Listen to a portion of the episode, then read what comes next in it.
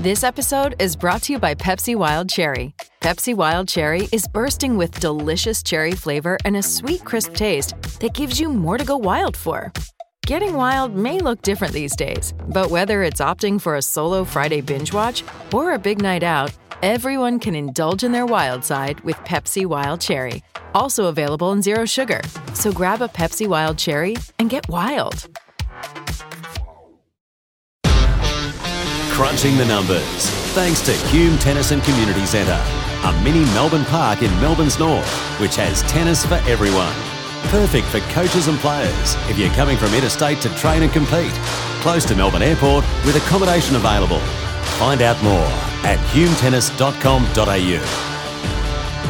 Hello and welcome to another episode of Crunching the Numbers. This is Stephen Huss. I'm with my very able co-host Chris Tontz. Chris, how are you today, mate? I'm doing great. How are you doing? Yeah, very well. We are joined today by a special guest. It's a uh, college coach from Virginia Tech, the men's tennis coach, uh, someone who I am very close to, who I worked with a number of years ago. Uh, Jim Thompson, welcome to the program. Thanks for being here. Thanks for having me, Stephen. Today we are going to kind of have a look at the college landscape. We're going to ask Jim, we're going to get him to throw some numbers out because that's the theme of our show here.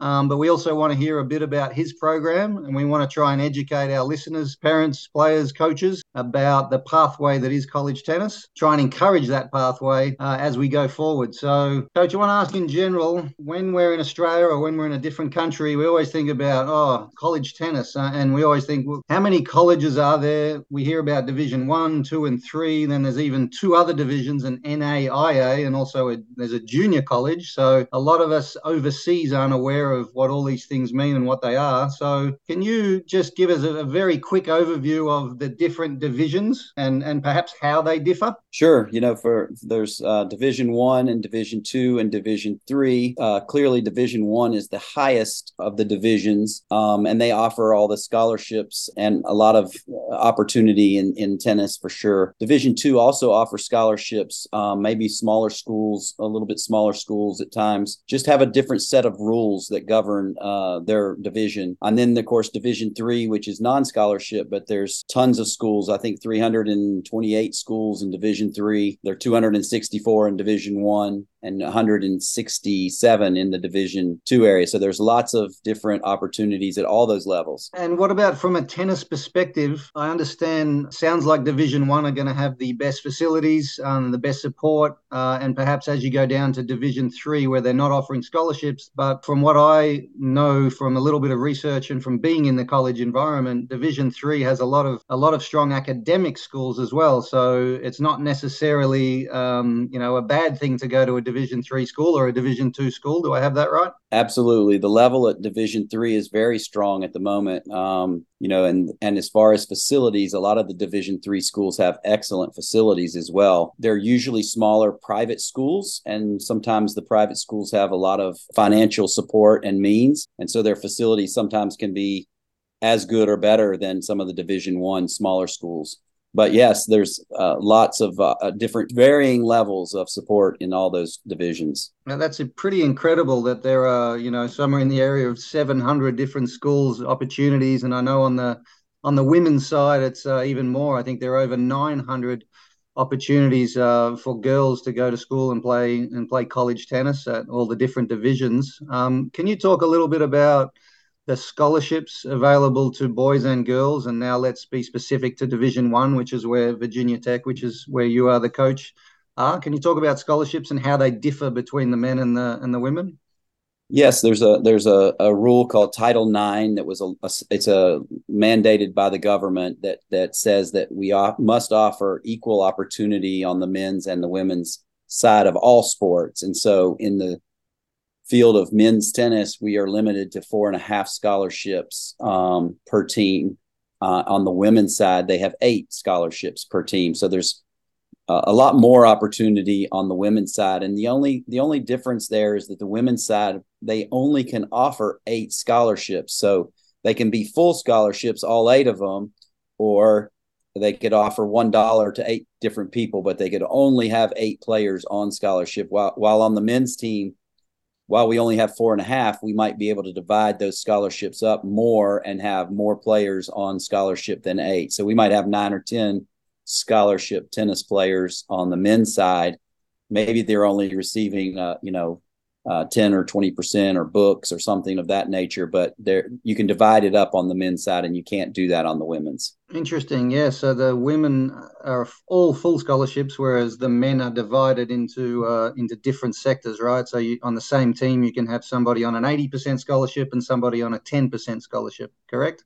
Absolutely. Absolutely. yeah, okay Chris, I want to dive over to you. Uh, I know you have a couple of questions for Coach Thompson. Where do you want to start? When you talk about the four and a half, you can also have financial aid scholarships outside of that. So, if, let's say a foreigner is coming over, would would that still be a possibility if they could? Let's say they don't have the quite the the resources. Could financial aid be provided to them, or or does that count as part of the scholarship? Great question, Chris. And every school handles that a little differently. There are certain scholarships that um, are academic aid based. So, like for instance, you got straight A's in high school.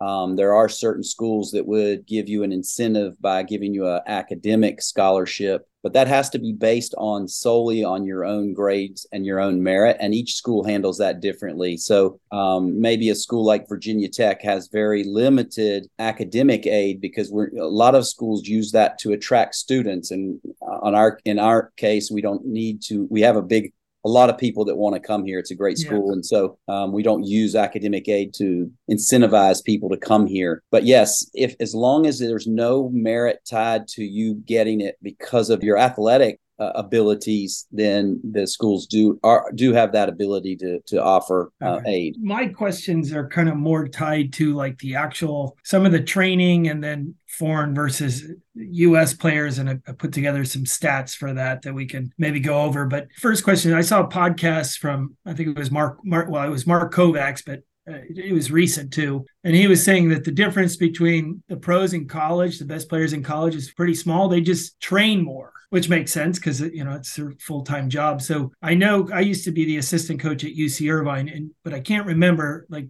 the actual training per week and and how, how does that look if, if, you're coming in? The ncaa structure is that we are allowed to when we're in our season there's there's an in season and an out of season part of of each school year. But when we're in season we're allowed to to practice for 20 hours per week uh, and that includes the strength and conditioning part. So you, you can structure that however you want to structure it, but it, the, the the maximum hours are 20 per week. And then you can have the kids can play extra on their own outside of that for sure. The NCAA just felt like that 20, limiting it to 20 was a, the number that would allow them to do school and have some sort of outside life from tennis as well. But 20 is the out the number of that we're allowed in in Division 1. Now when you're out of season, they can play, they can practice all they want. They can only but they can only be with the coaches up to 8 hours per week. And that is a very short time period. So for us, we start our 20 hour weeks in September and go all the way till November, mid November, uh, usually the first week of November. And then we have a, a break until they come back in January. And that usually sort of surrounding the exam period in December and they go home. So we're they're only here for exams at the, the beginning of December. So it's really misleading to think that they're only getting eight hours. It's not a very long period. In Australia at the moment, they've changed their ranking system over and they're only using UTR. So they don't have any national rankings or rankings outside of UTR. So it's been a big, big talking point in Australia. You know, I'm wondering, I know that when I was a, a college coach as well, that we did look at UTR and use that as a tool to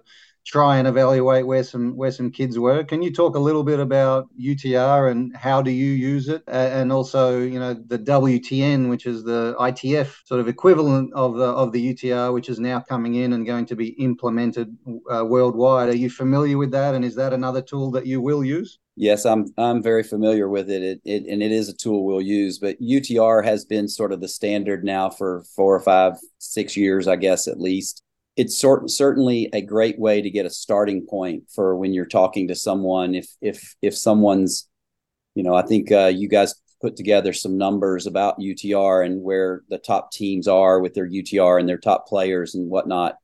Um, it's certainly um, you know hopefully like our, in our program as as i was speaking with you before we started talking today but uh, you know you hope that their utr will go up while they're with you and in your program and and they're going to improve. But you know you kind of have a range of where you think that maybe they need to be when they actually are talking to you and you're usually talking to them in their junior year uh, start of their senior year and so you're sort of projecting as well where they might end up in a year from a year before they actually arrive at college. So yeah, UTR coaches, I think every coach in the country uses it. You know, UTR is a, a range of where players are. It's not a ranking. It's a it's a, a rating and it's meant to sort of be able to say that, you know, if I'm within a certain distance from you in the rating, that we would have a very competitive match. And so I think kids get caught up a lot of times in that rating and and the small numbers. You know, if you're in a 11 5 or you're an 11 6, does that really matter? I don't think so. I think that means we're going to have a great match. You know, it needs to move more than half a point in my mind to really make a big sort of difference. And so kids caught up in the really small changes, they're they're caught up in the wrong things. They need to be worrying about improving. But yes, it's a starting point to give us a rate a range of where they they are currently. Um, and WTN will do the same. I I don't know um, exactly. We've started using it, but I'm not sure how accurate it is at this point and how perfect it is. I think they're still getting data and still getting more. The more computer, the more tournaments that are played and information that's put into it, it'll become more and more accurate, I think, as as it goes as well. Perfect. Thank you. Chris, I'm going to ask you, can you um, go over your table? You do the men maybe, then I can jump in and do the women after you, but I give you full credit for putting this together. So well done. The reason why I put this together is I, I keep hearing from college coaches that I'm looking for a 13.5. And I felt like oh, that, that, that might be unrealistic. I mean, I, I had a junior last year that was a 12-4 the top team saw him play and they told him we're looking for a 13-5 and then they he kind of got disinterested because they gave him this number that he wasn't at. And i talked to the coach and he said no we just kind of use that as a, a reference point. We actually want the guy to come. And he ended up going somewhere else. So that's why i kind of put this together. But so I, I, I took a look at the the top 10 schools and then every 10 after that, which I don't really need to get into, but the range for the top 10 men's teams last year for the whole roster, the average was the highest average for a team was 13.66 and the lowest was 13.23. And if you look at the, the number 70 school last year, their average for their whole team was 12.19. Now, granted, there's some 13s on that team and some maybe 11 fives. But the thing that I, I found was interesting, and this might appeal more to the, the Australian listeners, is if you look at the top 10 men's teams of the entire roster, 48% are Americans. So that means 52% are foreigners. Out Of the of the top 10 teams, the actual starting lineup, the top six, only 37% are Americans. When I put this together, it seems like to me the easiest way to get a good team would be to go maybe more foreign because like let's say uh, I'm out in Southern California, you have UCLA, USC, Southern California, and then Stanford, and they seem to get all the best Southern Cal players. So I mean, how do, I guess I could pose that question, or Stephen, do you want to go into the women first? No, pose the question and then I'll do the women. Go ahead. It seems like that there's many advantages to getting foreigners because you can choose from a wider selection of of people that already aren't already trying to go to these top schools. I mean, how do you feel about that? And as I know, as an assistant coach, watching the, the foreigners work was pretty outstanding too. I mean, they, they come for school, they're great at school, and they work hard. So, uh, how do you see that, Jim? I think you're absolutely correct. I mean, uh, our international guys have, if I just did their GPA, would be amazing. They they do well in school. They they apply themselves very hard and um, sort of do they work on the court hard. Um, and I and I think that definitely the the the analogy you said with Stanford, UCLA, and USC are attracting some of the best Southern Cal kids. So if you're a California school and you don't go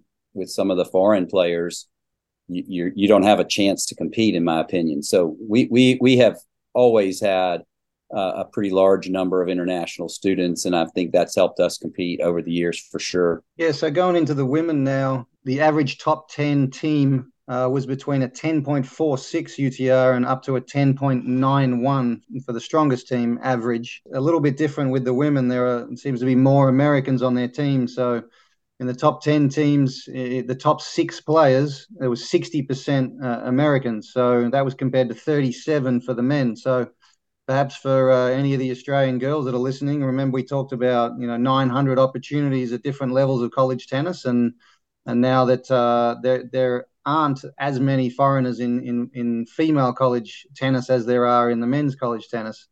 And then going down, you know, if you look at the say the 40th ranked school, the average UTR is 9.85. And if you look at the 70th ranked school, the average UTR is 9.56. So the range there is between about a nine and a half at the 70th ranked school uh, and almost up to an 11 UTR for the, you know, the strongest school there. And I also speak from experience. You know, recently uh, I worked with a with a boy who went to college, and he was just around a 10 UTR, and he went to a Division One college. Again, he's playing on a team. He's getting support he's having a great college experience. So I don't want to scare everybody away saying that you have to be at these numbers. Uh, remember, the 70th ranked Division One school for the women is 9.56, and for the men it's 12.19. But remember, there are you know six, seven, eight, nine hundred schools over here that are absolutely take lower UTRs than that, and where you can go and have a great college experience and combine your continuing education with uh, with playing tennis. So the opportunities over here in this country are awesome. I went through it myself. Chris went to college tennis as well. I don't think either of us would change those four years for anything. Um, they were wonderful. Uh, so plenty of opportunities. Jim, what do you feel about players playing pro tournaments during the college year, and when might or when does that happen? Well, I mean, we would support players that are of the caliber to play professional tournaments. You know, being able to to get in the tournaments is always a big thing. You need to be able to get ATP points to get in. So um, we've supported our guys that have been able to get into those tournaments.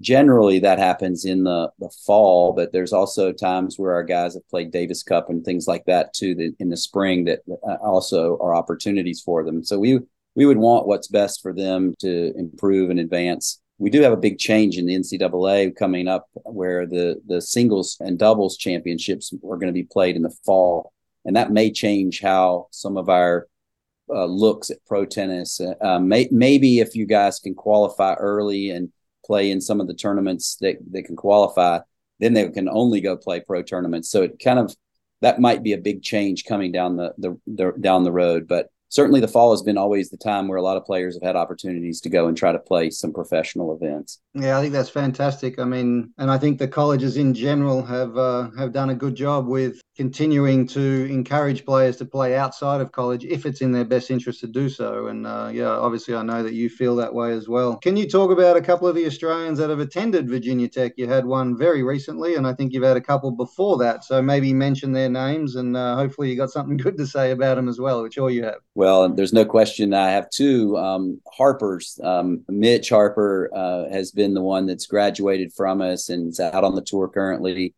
you know, Mitch came in and played five or six in the lineup his freshman year and did well for us, but really improved. I think in his junior year, he had his breakout season, got up as high as 12 in the country in the the college rankings, and um, just had a great career here at Virginia Tech. Had great experiences, won the Milwaukee Classic, made the NCAA tournament, had a few injuries um, that set him back at the end of his career, but um, and of, of his college career, and but's back on track and doing well. Playing, he's I think 795 on the ATP tour now currently, and uh, his brother Matt is with us currently. Um, Matt's doing really well. I think he's got a bunch of doubles points um, in the ATP. Um, and we're looking for great things for. He had a great season this year in the doubles, and we're look, looking forward to seeing what he can do this coming spring. And then we've had we have another Australian, Michael Shepard, who plays for us currently on the team. We we um, he's had a few injuries over his career, but uh, we look forward to seeing what he'll do in his senior year. He's training hard right now. He's just come out of a, a, a wrist injury and is doing well. So, um, and then in the past, I guess we've had Jai Corbett, who has gone on and uh, you know, went from low in our lineup. Coach, you had a big impact on his life. I he told me to tell you hello. I talked to him today, but he, okay. he he's um he's doing really well. He he he played the tour, and I think when COVID hit, he was doing well, and then had to stop. He's now working at a club in Richmond, Virginia, and doing doing really well. There's a big pro tournament, thirty thousand dollar pro tournament this coming week there, so he's he's excited and playing in the tournament. with Hunter Kuntz, one of our other former players. So, and then we've had uh, other other Australians. Uh, probably the best Australian that ever came uh, to Virginia Tech was a guy by the name of Oliver Mayo. He was an All American player here at Virginia Tech, and uh, you know ended up having a great career. Um, so we've had quite a few Australians. Uh, probably no one as famous as you, Coach, that came to came to work here. We're we're the most proud of you, having you here for sure. Okay, moving on. I've got one last question for you, and then Chris can jump in with anything else that he might have. But can you talk about some of the benefits to the student athletes that perhaps aren't as obvious? I think when you're overseas, you know, okay, you go there, you get a scholarship, or some sort of scholarship. How big it is, we don't know, but you're going to get your schooling, you know, help paying for your schooling. What are some of the other benefits? And I know some of them, and, and uh, I think it's becoming seems like it's more and more. But can you talk about some of the other benefits that uh, that student athletes have when they come to college? or to Virginia Tech specifically, because that's that's where you are. Well, there's lots of benefits. I mean, college tennis is, as both of you remember, were one of the greatest experiences, and um, certainly one of the you know things that I think a lot of the guys like and is all the gear. You know, they get you know we're a we're a Nike school. We get sponsored by Nike. They get all kinds of gear. They get equipment. They get their rackets strung, uh, shoes. You know, all of those types of things that you know seem sort of little and minor, but they they're they're awesome.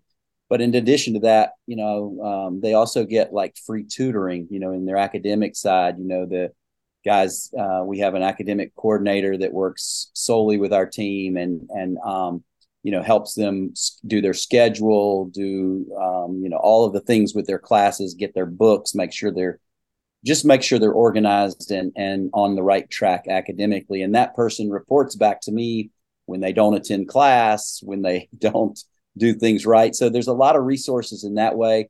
Um, they can do things like having a writing lab where they can go and have their papers read before they um, turn their papers in. So academically, they get tons of support um, that you just can't imagine until you're here and see and understand what that looks like. Um, other other benefits, I mean, the strength and conditioning program that we have. You know, we work with a strength and conditioning coach three times a week at the minimum and you know he has a, be- a huge impact i think on guys physically you know a lot of times they're coming when they're 18 years old and as we know uh, we can see some of the guys that are doing well on the tour now are 24 and so that big gap between 18 and 20 21 where they're physically maturing i think a lot of, of resources um, there are in at least at virginia tech with our strength program that we're that we're doing you know things like force plates and i mean there's just all kinds of different all the equipment you can imagine that we might have. And then in the training room you know we have a, a full medical staff that works with our athletes. You know if you're sick you get in to see the doctor or if you you know roll your ankle you're going to have to be the ability to go and have um, you know cold tubs and hot tubs and all of those types of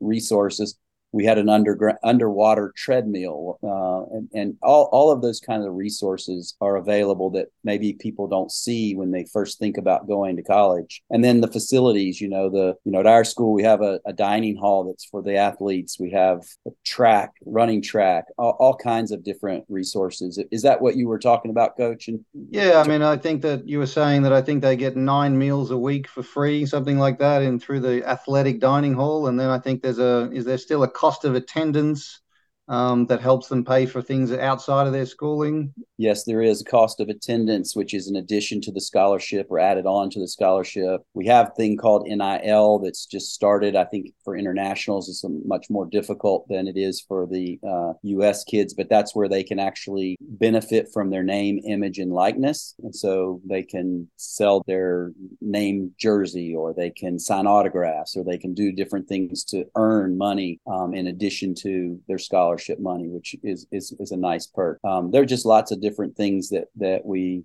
uh, have now available for the athletes. Yeah, fantastic. I'm out here on the tour every week, and and like you said, uh, I think you alluded to this. The average age of professionals is getting older. I'm starting to see a lot more college players or players that went to college that are starting to do well on the pro tour, and that's just not on the men's side. I'm seeing it more on the women now. It's definitely an option. You know, sometimes you, these people want to go pro, but maybe they're not quite ready for it. And I would seriously look at the top schools. I, I need to turn pro and see if your UTR is even close to that because college is a great option to to develop and improve your game, and the tour will wait for you. I mean, I think it, it, if I can add to that, I think you're very true about that, and I think so many uh, international students are worried that if they go to college, they won't improve, that it's not a pathway to the pros. They, they think that they're giving up on the professional dream. And I, I, think there's so many examples out there, and, and certainly currently with like Ben Shelton and Ethan Quinn, who are doing, Ben's done amazing. And, you know, he played the year before he he he did so well. He was playing five on his college team. So it's I think the level is certainly there. A lot of players don't understand that and don't don't don't realize that they're going to benefit from the training and to have a coach with them full time and to have guys around them that they can actually train with and work on their game is is so important. And so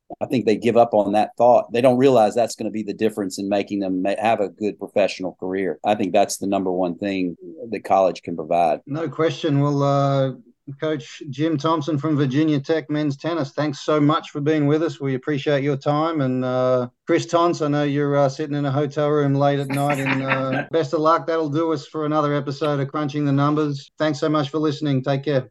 The First Serve is your home of tennis at thefirstserve.com.au. Log on to find out all the details of our live radio show, other podcasts, read weekly features by our team of writers, and follow us on social media. Facebook, Twitter, Instagram, TikTok, and subscribe to our YouTube channel.